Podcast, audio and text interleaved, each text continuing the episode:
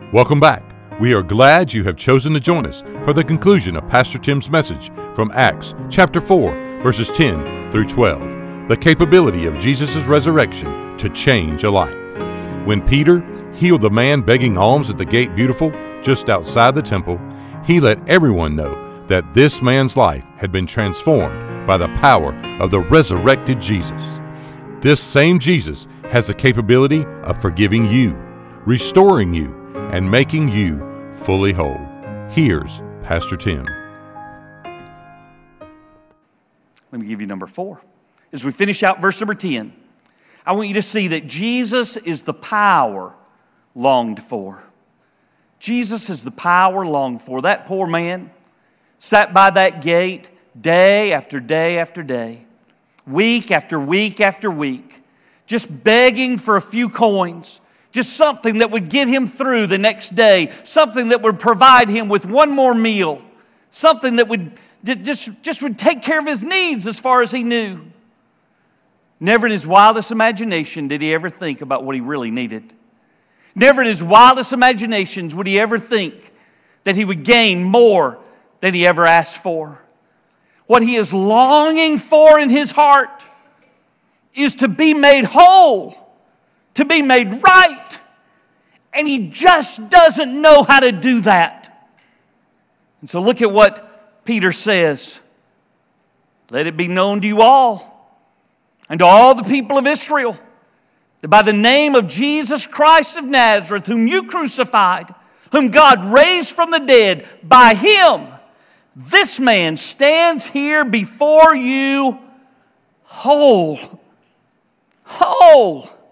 There was no other power on the face of the earth that was able to make him whole except the power of Jesus. There's no other power that he could look to, not to medicine, not to doctors, not to anything else.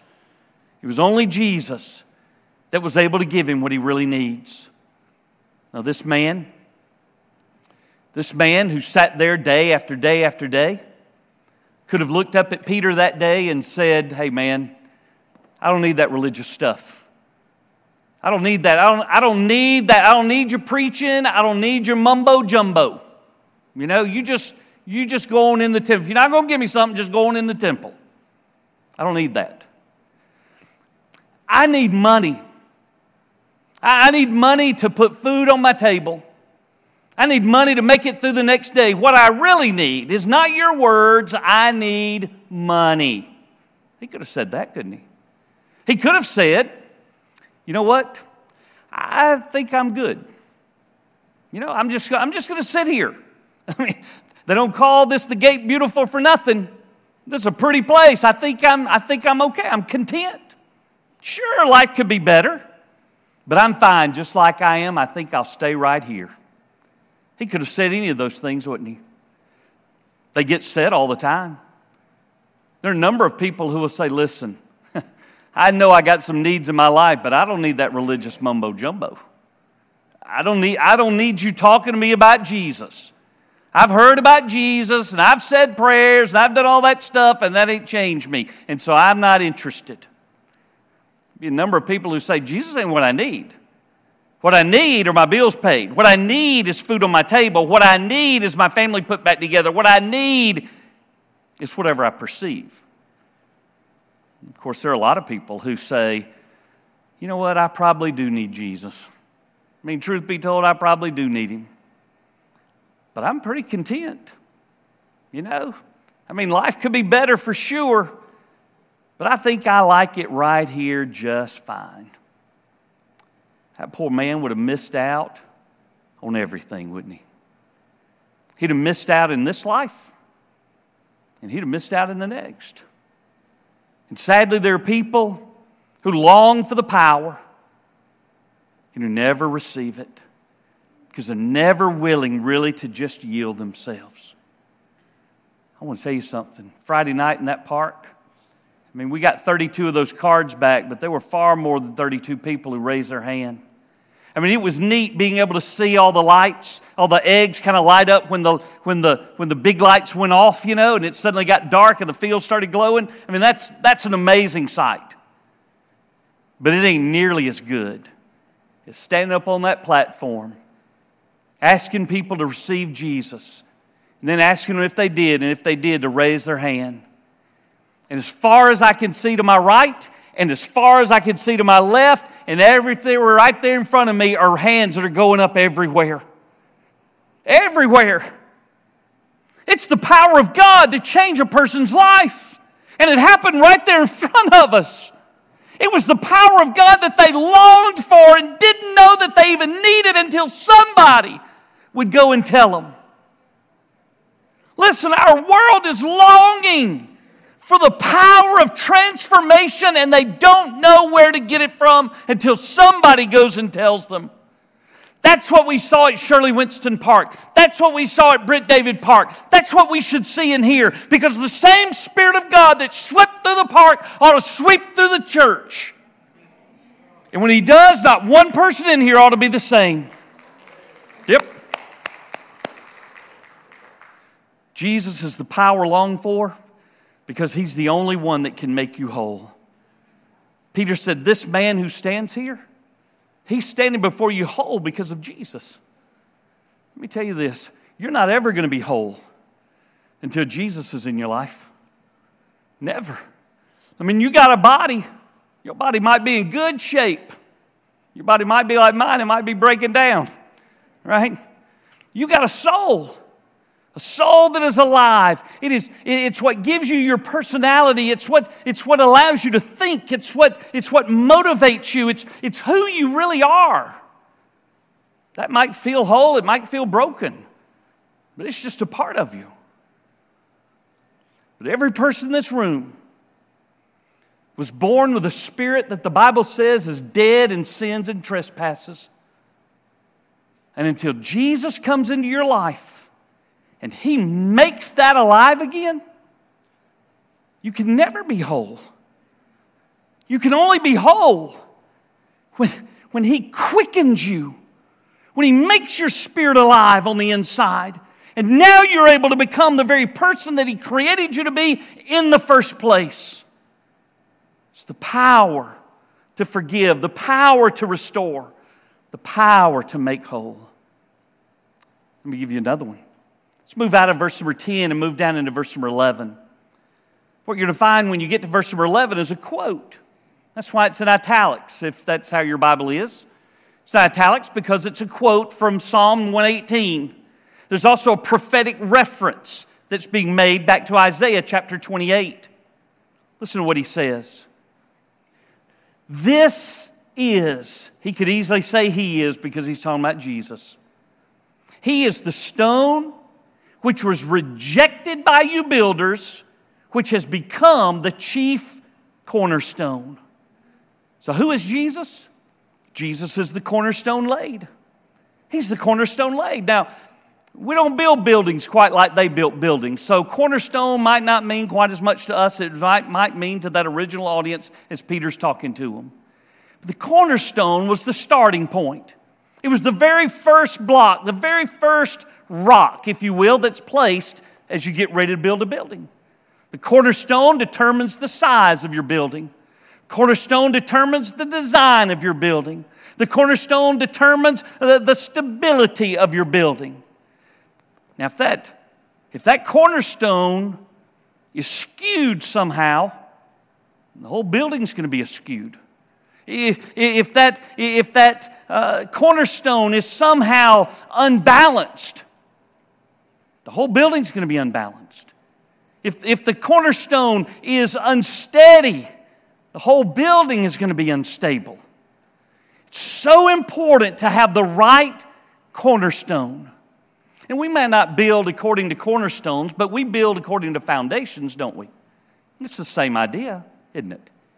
If there's something wrong with your foundation at your house, something's wrong with your house. Anybody got those cracks that go from the floor all the way up to the ceiling? You know what's causing that, don't you? There's something going on in that foundation. You may have leaks places that you never had leaks before because something's wrong with the foundation. Listen, in your life, if the foundation's messed up, if the foundation's not right, things just cannot be made right in your life. That's why Jesus tells the parable there were two men They built houses. One built their house on the sand, one built their house on the rock. It's two different foundations, isn't it? When the wind came and the rain began to blow in, what happened to that house on the sand? It fell flat. And I bet you you know some people whose lives have fallen flat. And the reality is, is that they don't have the right foundation. There are other people that you know, they have that solid foundation. And they go through the same struggles, the same troubles, just like everybody else does. Same wind, same storms. But yet there's something stable about their life. You know what that is? it's Jesus. It's Jesus. If He's not the foundation of your life, if He is not the cornerstone, something's going to be missing in your building, the building of your life. But Jesus is the cornerstone that's laid, the perfect, the chief, He says, cornerstone. There's one more thing I want to tell you today. And that is, I want you to see in verse number 12 that Jesus is the way to life. He is the way to life. Look what he says in verse number 12. Nor is there salvation in any other, not any other, not any other person, not any other program, not any other plan, not anything else. There's salvation in no other. He says, For there is no other name under heaven given among men whereby we must be saved. There's no other. There's not a plan B. When John the Baptist said, Behold, the Lamb of God who takes away the sin of the world, he's still the Lamb of God who takes away the sin of the world. When John the Revelator writes and says, He is the Lamb who was slain before the foundation of the world, it means that before you were ever even thought of, before that world was ever even into existence, before He ever said, Let there be light, He already determined to send His Son as a sacrifice for you and for me. He's the only way. It's not, you know, these boys got baptized. There's some of you that have been baptized, but you have never been saved. Hello, amen or oh me. Right? Joining the church doesn't save you. We got plenty of members whose names are on our roll, but whose names ain't in the Lamb's Book of Life. Hello you know? Joining the church, coming down front, giving you money, being in attendance, doing all the things, whatever it is, none of that can bring you salvation. Not one, not the best intentions, not the best works. Hey, you remember back when you're in school? You're in the hallway, you're talking to your friends, cutting up, goofing off, you know, suddenly the bell rings. what do you do? You just start running, don't you? I better run, I'm going to be late. Hey, you already late. the bell has rung. Listen, when it comes to your sin, the bell's already rung. And you can't unring it, and you're not going to outrun it. Jesus said, I am the way, the truth, the life. I am, I am El Camino, La Verdad, y la vida. No one comes to the Father except through me. Nobody. Nobody. Not the best of us. Not your children, not your grandchildren. Not your mamas, not your grandmamas. Nobody comes to, comes to heaven unless they come to Jesus first. I want to tell you something. On the weekend, that Jesus gave his life for you, there ain't a better weekend to give your life to him. As we celebrate the day that Jesus rose from the dead, there ain't no better day than to have your spirit made alive again. Let me ask you this Have you ever really asked Jesus to come to your heart? Take away all your sins and to really be the boss of your life? It's not about Him taking you to heaven when you die, it's about you yielding to Him right now. Have you really done that? A bunch of people did it Friday. You can do that today. Let me ask you to bow your head and close your eyes with me for just a moment. It may be that you know that that's something that you need to do. And so maybe you pray a prayer like this. Pray along with me if you want to. Dear God, you just address him directly. You're talking to him, you're not talking to me, you're not talking to your neighbor.